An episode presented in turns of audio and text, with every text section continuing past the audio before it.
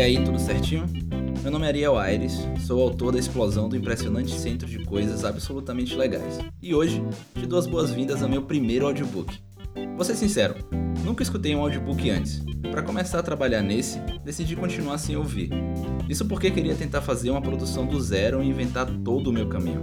Agradeço muito por sua presença e com todo o carinho que tenho, espero que você faça uma boa viagem.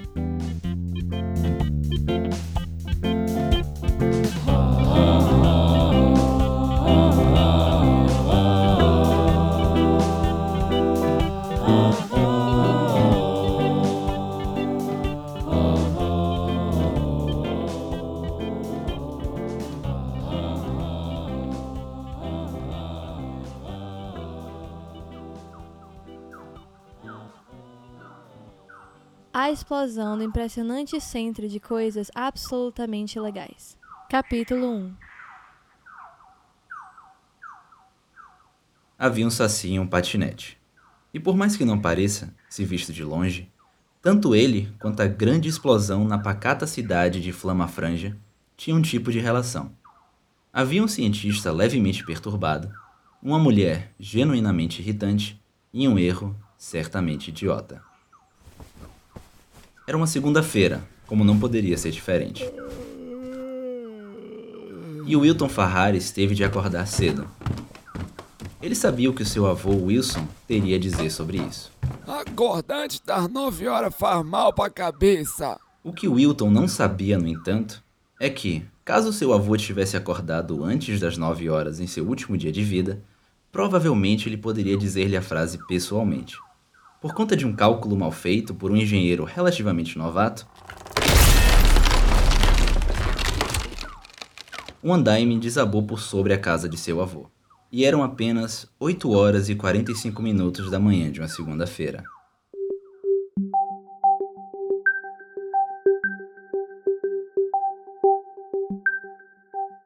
Wilton trabalhava como secretário do cientista mais famoso da cidade, o Sr. Dr. Shin Naid.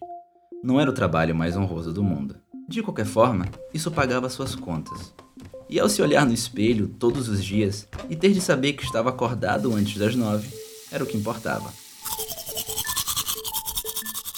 Wilton andou por seu quarto fazendo as coisas que necessitava, como escovar os dentes, pentear os cabelos e ofender mentalmente seu chefe, mas algo incomodava bastante. À medida que o tempo passava, ele tentava lembrar que ônibus pegaria para chegar ao impressionante centro de coisas absolutamente legais do Sr. Dr. Shin. Tivesse acordado depois das nove, Wilton provavelmente lembraria que, na verdade, os ônibus estavam proibidos de passar por lá, por conta de um acontecimento antigo e trágico, porém ainda interessante. Todos os subdiretores da empresa do Sr. Dr. Shin voltavam de uma semana em uma fazenda distante onde tiveram palestras e dinâmicas de grupos para tentar achar alguma serventia para seus cargos. O fato de não encontrarem os deixou sumamente insatisfeitos, para dizer o mínimo.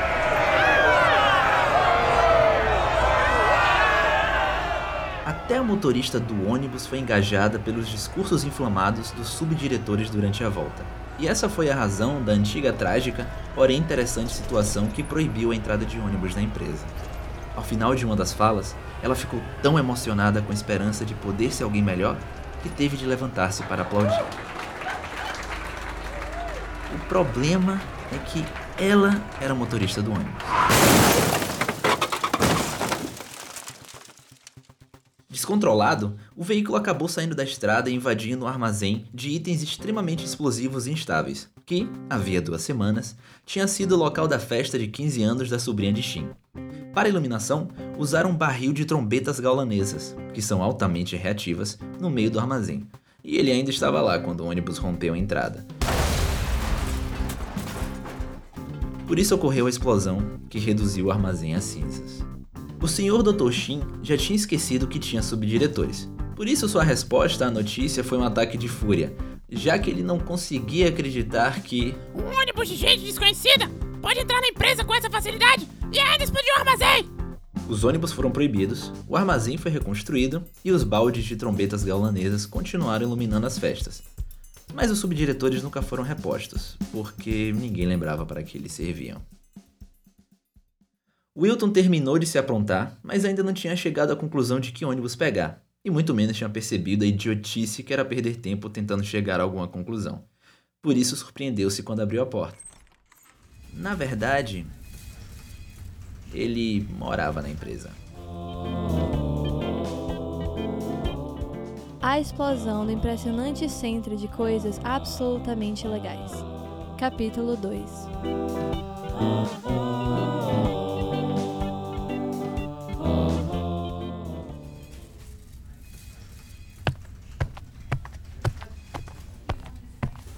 Bom dia, Sr. Shin. Wilton disse ao encontrar o seu chefe no meio do corredor. Doutor. Foi a resposta do homem baixinho, careca e de olhos puxados. Bom dia, Doutor Shin. Senhor. Doutor. Bom dia, Senhor Doutor Shin. O chefe resmungou qualquer coisa e acertou Wilton em sua perna esquerda metálica, Ai, com a bengala de aço inoniano. não resmungue, secretária. Essa sua perna é de metal, se bem me lembro. Wilton suspirou impaciente. Ele já tinha decidido não mais discutir as questões envolvendo a sua biologia, já que, para o dono da empresa, aquilo era um trabalho de menininha. As razões pelas quais o Sr. Dr. Shin tinha contratado um homem, ao invés de uma menininha, são desconhecidas até hoje, no entanto. O cientista bufou uma última vez, olhou com escárnio para a falsa perna de Wilton e saiu sem dizer mais nada. O secretário esperou ver seu chefe entrar no escritório para só então sentar-se à mesa de trabalho, onde pôde ligar seu computador e fingir que fazia algo importante. Via vídeos de gato, que são parte importante da internet, independentemente de que ponto no universo a pessoa se localize, quando sentiu seu relógio vibrar. Era a notificação de um novo e-mail. Seus olhos estavam semicerrados por conta do tédio, e ele esperou o vídeo terminar com a explosão para abrir a caixa de entrada de seu chefe. Provavelmente seria uma das ex-esposas do conhecido, mas nada atraente, Sr. Dr. Shin Naid. No fim das contas, não era esse o caso. Por que explosões não são nada legais? Era o assunto do e-mail. Por pura desatenção, ele acabou ofendendo a pessoa que enviara a mensagem, já que, achava ele, faltava a frase e um ponto de interrogação. Wilton não levou em conta que a oração poderia ser afirmativa, simplesmente. Coisa muito parecida levou à prisão e à eventual execução de um dos prefeitos de Flama Franja. Durante a investigação de um esquema de corrupção no governo, procurava-se o líder da quadrilha que se formara e o prefeito da cidade, Huazimin, era um dos suspeitos. Um detetive contratado para segui-lo e investigá-lo, ao chegar em sua conclusão final, enviou uma frase codificada para o quartel. Ela dizia: Não vamos prendê-lo. O estagiário que recebeu a mensagem ofendeu o detetive mentalmente, já que, achava ele, faltava uma interrogação à frase, que ele mesmo colocou e assim enviou a mensagem para onde ela deveria ir. Quando o líder da investigação leu Não vamos prendê-lo, a ordem foi dada. Dessa forma, o prefeito acabou indo para a cadeia e sendo executado. O vice, Turman John, assumiu e, convenientemente, toda a investigação foi desmantelada e ninguém nunca mais falou de corrupção. O detetive preferiu ficar quieto para não receber a culpa, e o estagiário nunca percebeu a besteira que fez, já que assim são estagiários. Considerar que o português foi mal utilizado por quem escrever o e-mail fez com que Wilton levasse o conteúdo da mensagem um pouco menos a sério, o que atrapalhou as situações futuras. De qualquer maneira, a preocupação que o tomou foi genuína. Senhorita secretária do conhecido cientista Shin Naid, venho, por meio desta, informar que concluí minhas pesquisas não oficiais e tão pouco solicitadas quanto ao descarte de materiais de nossa empresa. Os resultados não são nada animadores. Segundo os dados que coletei após meses de estudos, cheguei à conclusão de que. lascou pra todo mundo. Sinceramente, Tina Falto, a faxineira. Mas que. Ele começou. Isso é inacreditável. Antes mesmo de informar seu chefe como deveria fazer, Wilton escreveu uma resposta rápida à tal faxineira e mandou sem sequer revisar o que fazia. Eu sou homem. E a réplica foi: Uma secretária homem. Mas que instigante. Wilton suspirou alto e apagou o grupo de e-mails trocados. Porcaria de trabalho. Resmungou e levantou-se da cadeira, indo para a sala de seu chefe. A porta bateu três vezes, como era comum, e entrou. O senhor Dr. Shin estava à sua mesa com a taça de sangue de Bolton, uma bebida coatiense. Do outro lado, sentava-se um homem mais jovem que compartilhava com ele a bebida. Os dois riam quando Wilton abria a porta, mas logo pararam. Espero que a razão seja boa. O cientista famoso disse: Ahn, senhor. Dou... Senhor doutor, eu recebi um e-mail. Não me parece muito estranho, já que esse é o seu trabalho. O homem jovem segurou uma risada e olhou para Shin, que respondeu com um largo sorriso de aprovação. Mas esse, em específico, parece importante. Dá uma olhada. Wilton tirou seu celular do bolso, abriu a mensagem na tela e, com um passar de dedo, jogou-a para o computador de seu chefe. Shin teve que se aproximar para conseguir ler o que o corpo do e-mail dizia. Resmungou aqui e ali, riu de maneira desdenhosa e terminou bufando impacientemente. Faxineira. Isso mesmo, senhor. Dou... Senhor doutor.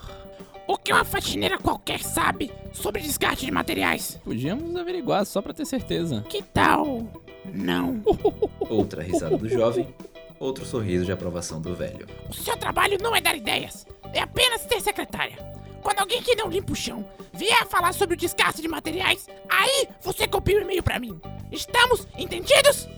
Claro, senhor doutor. Shin. Agora, se nos dá licença. O cientista famoso levantou a taça para seu acompanhante e sorriu, expulsando Wilton de maneira discreta.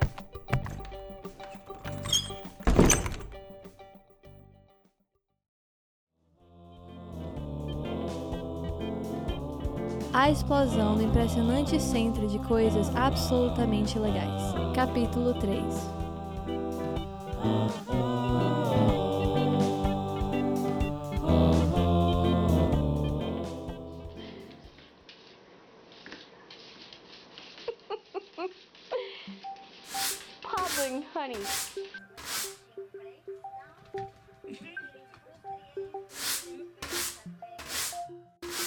Alguém varria ao redor de Wilton e ele já estava de volta a seus vídeos de gato. Ele tentava se concentrar, mas ficava cada vez mais difícil com aquele irritante som de fibras de piaçaba arranhando o piso.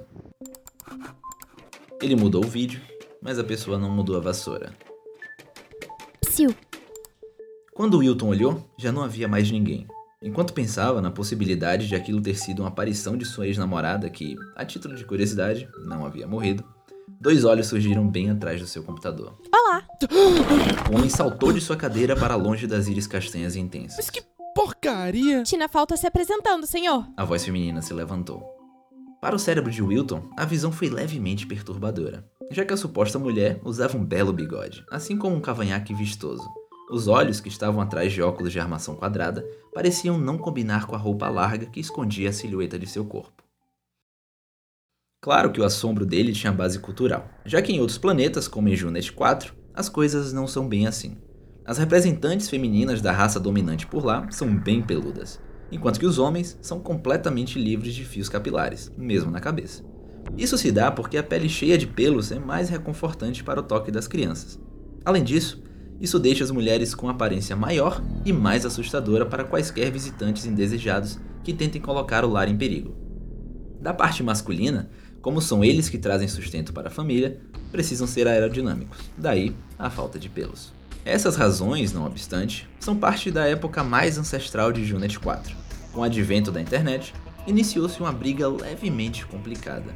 Os defensores do masculinismo acham que devem ter o direito de ter pelos, caso assim desejem, pois a escolha é deles do que fazer com os próprios folículos capilares. Já as defensoras da família tradicional junetiana dizem que não, pois homens têm que dar seu respeito e entender que corpo peludo é coisa de mulher. Alguns terráqueos olham para essa situação e sentem certa familiaridade, mas como é um problema de outra pessoa, ou pop, eles a ignoram e voltam a fazer o que quer que estivessem fazendo antes de se depararem com os pelos junetianos. Como, por exemplo, tentar entender por que uma não junetiana tinha um bigode e um cavanhaque. Ah, você não deve ter me reconhecido por causa do disfarce. Ela disse sussurrando. Tina puxou o bigode, arrancando, e piscou para Wilton, mas ele continuou sem entender o que estava acontecendo. Não me reconheceu? Esperou a resposta que não veio. Ah, então deve ser porque eu sou uma faxineira. Eu acho isso super bacana. Ninguém liga pra nós, aí nos tornamos invisíveis pra algumas pessoas. A mulher tirou o cavanhaque, assim como os óculos falsos, e os guardou no bolso da frente de seu macacão, mas não parou de falar. Isso é bom porque todos nós podemos virar agentes secretos. Não é legal? Se ninguém te vê, por que o disfarce? Ué? Porque é com ele que as pessoas me veem, né? Duh. Afinal, Wilton balançou a cabeça, ainda meio confuso. você tá precisando de alguma coisa? Você não lembra do e-mail? Ah, foi você que mandou. Claro! Ela colocou a mão no rosto. Você é uma péssima secretária. Eu sou homem. Homem, já sei. Eu acabei me acostumando com a ideia de uma secretária homem, por mais estranha que seja. Tina comentou, um pouco impaciente. Ela estendeu o braço para Wilton, que a observou com as sobrancelhas levantadas. Isso é. Ué, um braço? Vem cá, quero te mostrar uma coisa importante. As coisas importantes Ele apontou para a porta do escritório do Sr. Dr. Shin. são com o chefe. Ele não vai me ver, lembra? Para algumas pessoas somos invisíveis. Tina estendeu o braço novamente. Então, vamos? Wilton ponderou. Ele pensou bastante antes de responder. Não. A explosão do impressionante centro de coisas absolutamente legais. Capítulo 4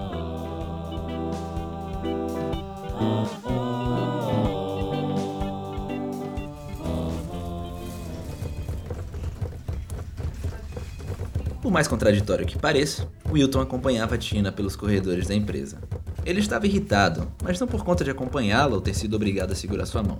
Ele estava irritado porque tinha dito não. E pelo menos na opinião dele, não significava por favor, me deixe em paz e não considere me colocar no meio de sua ideia louca e idiota de fazer algo louco e idiota, porque isso normalmente machuca as pessoas. Aparentemente, para a classe dos faxineiros, não significava é provável que eu queira, caso você comece a berrar de maneira ensandecida, pois tinha sido isso que Tina tinha feito. A mulher gritou frases bastante marcantes e realmente chamativas, como: Você vai deixar todo mundo morrer? Você acha que não pesa essa responsabilidade em suas costas? Como você vai conseguir dormir com tantos cadáveres na sua cabeça? E etc. Para fazê-la parar, Wilton levantou-se, segurou em sua mão e foi sem dizer muito mais. Eles entraram no elevador de serviço especial, no ponto mais distante da empresa. Veja.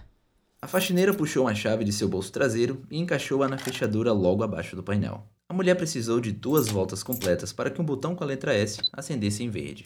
S de segredo. Ela selecionou o andar misterioso e o elevador balançou. Ele é meio sentimental. A caixa metálica começou a se mover de forma lenta e foi atravessando os andares sem parar, carregando uma faxineira invisível e uma secretária homem. Os dois não conversaram durante o processo. Tina estava emocionada demais para conseguir dizer algo, enquanto que Wilton estava incomodado demais com a emoção de sua parceira. O elevador então parou e abriu suas portas para uma escuridão completa.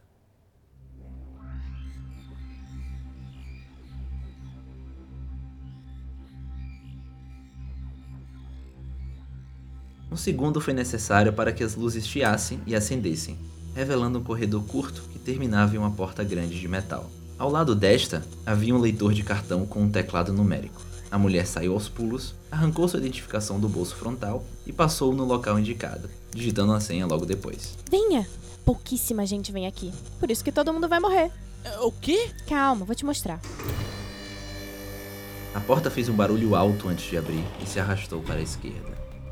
A mulher se meteu pelo espaço que ainda se abria, chamando seu companheiro. Olha, Eles haviam chegado no final de um corredor, que se tornava uma área horizontal com uma mureta de proteção. Lá embaixo estava um espaço que Wilton não acreditou existir no subsolo do impressionante centro de coisas absolutamente legais. O tamanho era assombroso, e a quantidade de canos e tanques selados também lhe davam frio na espinha. Isso é. Caramba. Ele murmurou de olhos arregalados. pois é. Foi o que eu disse quando vi esse lugar pela primeira vez. Isso foi quando? Semana passada. Ela apontou com o dedo para a área lá embaixo. Você consegue ver os tanques inchados? Wilton teve de apertar os olhos para conseguir. Logo disse: Na verdade, sim. Não eram todos, mas alguns dos tanques, onde chegavam canos e de onde saíam canos, estavam levemente deformados.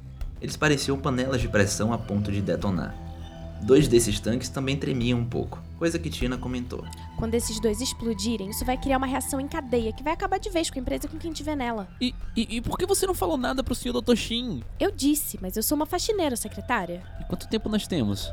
Hoje é que dia? Segunda, por quê? Meu Deus. O relógio de Wilton vibrou, avisando de alguma notificação.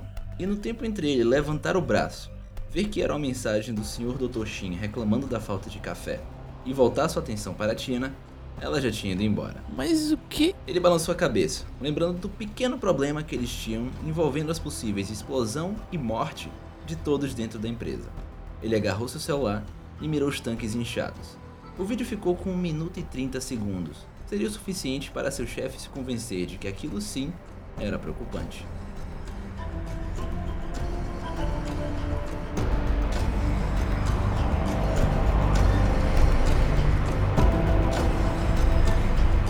A explosão do impressionante centro de coisas absolutamente legais. Capítulo 5 Ou quase. Cadê meu café? Senhor doutor, eu. Cadê? Meu café. Se o senhor doutor só visse. Você sabe que eu tenho uma hora pra tomar café. E quando ela passa e eu não tomo, eu fico um pouco perturbado. Sim, claro, é só que. Guarda esse celular Ele bateu na perna metálica de Wilton com a bengala. e me traga meu café. Se. Você gosta do seu emprego como secretária? Gostar é uma palavra meio relativa. Como é? Ad- Adoro. A- Adoro esse, esse emprego. Então, busque meu café. Claro. Wilton desistiu, saindo logo em seguida. Na máquina, ele próprio teve de tomar uma xícara de café. Bebida que é proibida em Wissingtonington, já que ela estava deixando as pessoas alegres e agitadas. Isso é ruim em um local onde culturalmente todas as pessoas são rabugentas e chatas. Tanto que o nome da cidade deveria ser Wissington, mas no registro escreveram no errado e ninguém mais quis mudar, pois já estavam de saco cheio e querendo voltar para suas casas para reclamar um pouco mais. Wilton percebeu, terminando sua terceira xícara, o que o levaria à prisão perpétua em Wissingtonington, que o chefe da empresa não iria escutá-lo. Por isso, precisava ir por um caminho diferente. Ele entregou o que tinha sido solicitado pelo Sr. Dr. Shin, recebeu mais três ordens, que envolviam a roupa dele na lavanderia, mentir para sua terceira ex-esposa e parar de ser inútil, e foi para o terceiro andar, onde estava localizado o quartel-general da segurança da empresa. Chegando lá, tentou falar e mostrar o vídeo, mas sua perdição foi a pergunta do chefe do setor. Você não é a secretária de Jim? A partir daí, a situação se tornou ridícula e insustentável mais rápido do que alguém poderia prever. Eles todos comentaram como era interessante ele ser um homem, já que aquilo era um trabalho de mulher, tiraram fotos com ele e alguns até pediram autógrafo, o que era surpreendente até mesmo para aquela situação. Enfim, acabou não funcionando e ele precisou apelar para algum plano C, que foi criado logo após uma vibração de seu relógio.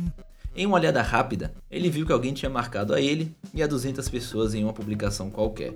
Depois de garantir que não receberia 30 notificações por minuto por conta daquilo, ele resolveu publicar o vídeo que gravara, alertando ao povo de Flama Franja do perigo que respirava abaixo da empresa. Era uma atitude até desesperada, mas parecia ser a única opção. E tinha outra coisa: certamente ninguém ia ligar para aquela postagem. Passaram-se mais ou menos 5 minutos e Wilton já estava dentro de seu quarto arrumando as coisas para sair dali o mais rápido possível quando seu telefone tocou. Era o Sr. Dr. Shin e ele foi bastante direto. Na minha sala.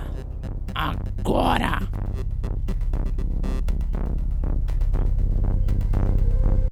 A explosão do impressionante centro de coisas absolutamente legais. Capítulo final. Flama Franja era uma cidade nova, se comparada com as outras. Ela foi construída no topo de uma montanha e, pelas limitações físicas de espaço, tinha se tornado uma pequena cidade grande.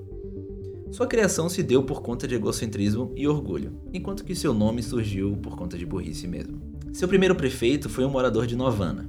Ele se irritara tanto com os jovens e suas coisas irritantes de jovens que decidiu criar sua própria cidade onde nenhum deles seria aceito. Por isso subiu a montanha.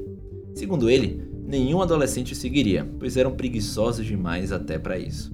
Na verdade, ninguém o seguiria por razão nenhuma, já que não gostavam dele. Até comemoraram quando o homem rabugento foi embora. Enfim, ele colocou sua casa onde, depois de vários anos, seria o centro da cidade de Flama Franja e passou a viver lá. As notícias correram e algumas outras pessoas e famílias rabugentas começaram a mudar-se por razões muito parecidas. Para facilitar a movimentação, fizeram uma longa ladeira de lá até Novana. Ladeira essa que, mesmo depois de muito tempo, era a única entrada e saída da cidade. Nomearam-na Caminho dos Velhos. A nomeação oficial de Flama Franja se deu quando um grupo de jovens subiu a ladeira para conhecer a cidade nova. O prefeito soube desse fato e, como não poderia ser diferente, foi atrás deles para poder expulsá-los, já que não eram bem-vindos. O grupo riu e brincou com o homem, que respondeu: A cidade é minha e eu faço o que eu quiser aqui quando bem entender. As famílias da cidade apoiaram o prefeito e gritaram contra os jovens. Alguns até jogaram coisas nos visitantes indesejados. Uma dessas coisas, no entanto, foi um cigarro aceso que acertou o cabelo do prefeito, mas que não foi sentido. Um dos jovens tentou avisar, mas o dono da cidade continuou mandando-os embora até que sua cabeça se acendeu como uma vela. Ele, então, deixou de dar atenção aos garotos para tentar se salvar, o que era compreensível. Seu erro foi tentar apagar o fogo com a mão, pois a manga de sua camisa acabou incendiando-se e logo ele todo estava em chamas. O prefeito acabou não sobrevivendo às queimaduras, mas não deram muita atenção, já que ninguém na cidade se importava muito com seus vizinhos. Com a morte dele, outras famílias se mudaram de Novana e com eles, outros jovens apareceram. Não demorou muito para a história ser contada diversas vezes e o nome da cidade virar Flama Franja, pois, segundo contam, o fogo pareceu uma franja na cabeça do primeiro prefeito. A data tornou-se feriado e nele muitos faziam e pintavam as franjas com padrões flamejantes. A história da cidade não era um fator de muita importância para o Sr. Dr. Shin, que não só esbravejava atrocidades contra Wilton, como também chamara alguns guardas.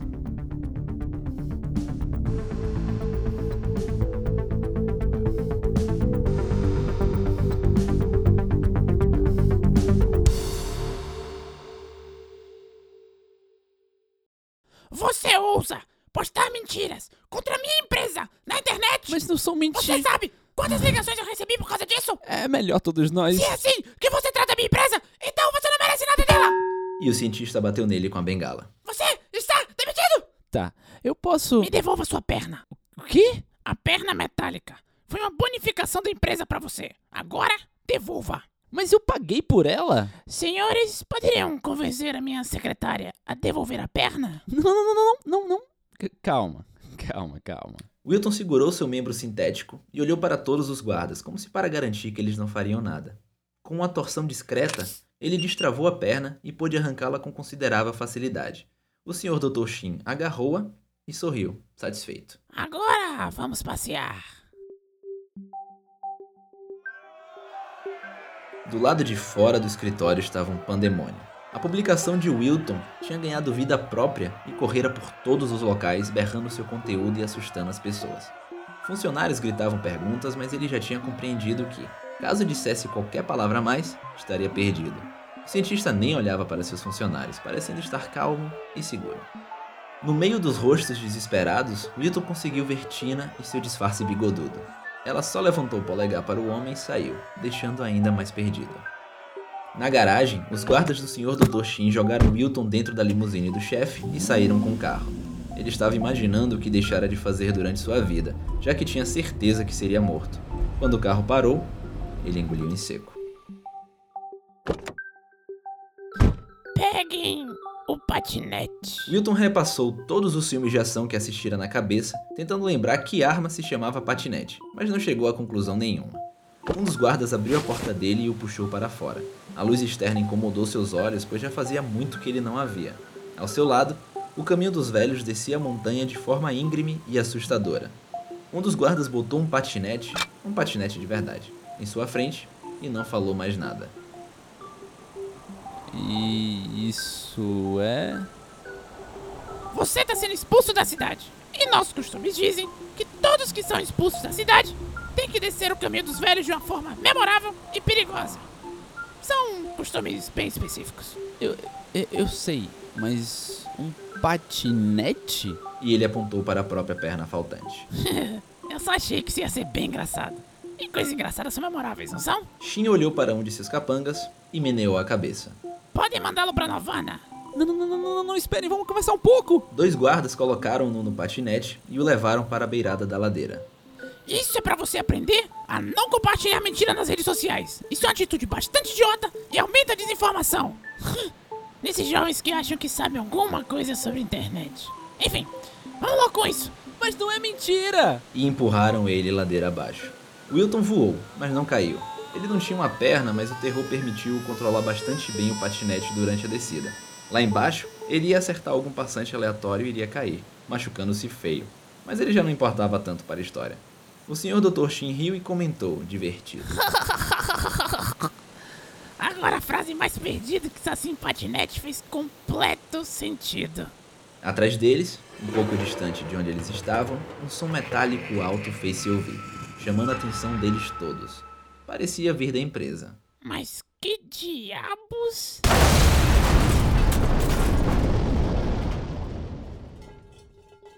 E aquela foi a última segunda-feira da pacata cidade de Flama Franja. Créditos. Narração: Voz de Wilton, voz do Senhor Dr. Shin, Ariel Aires. Narração de títulos: Anita Aires. Voz de Tina Faltor, Natália Martins. Trilha sonora: Ariel Aires. Masterização: Moura Fratel. Efeitos sonoros: Zeb Splat. Edição: Ariel Aires.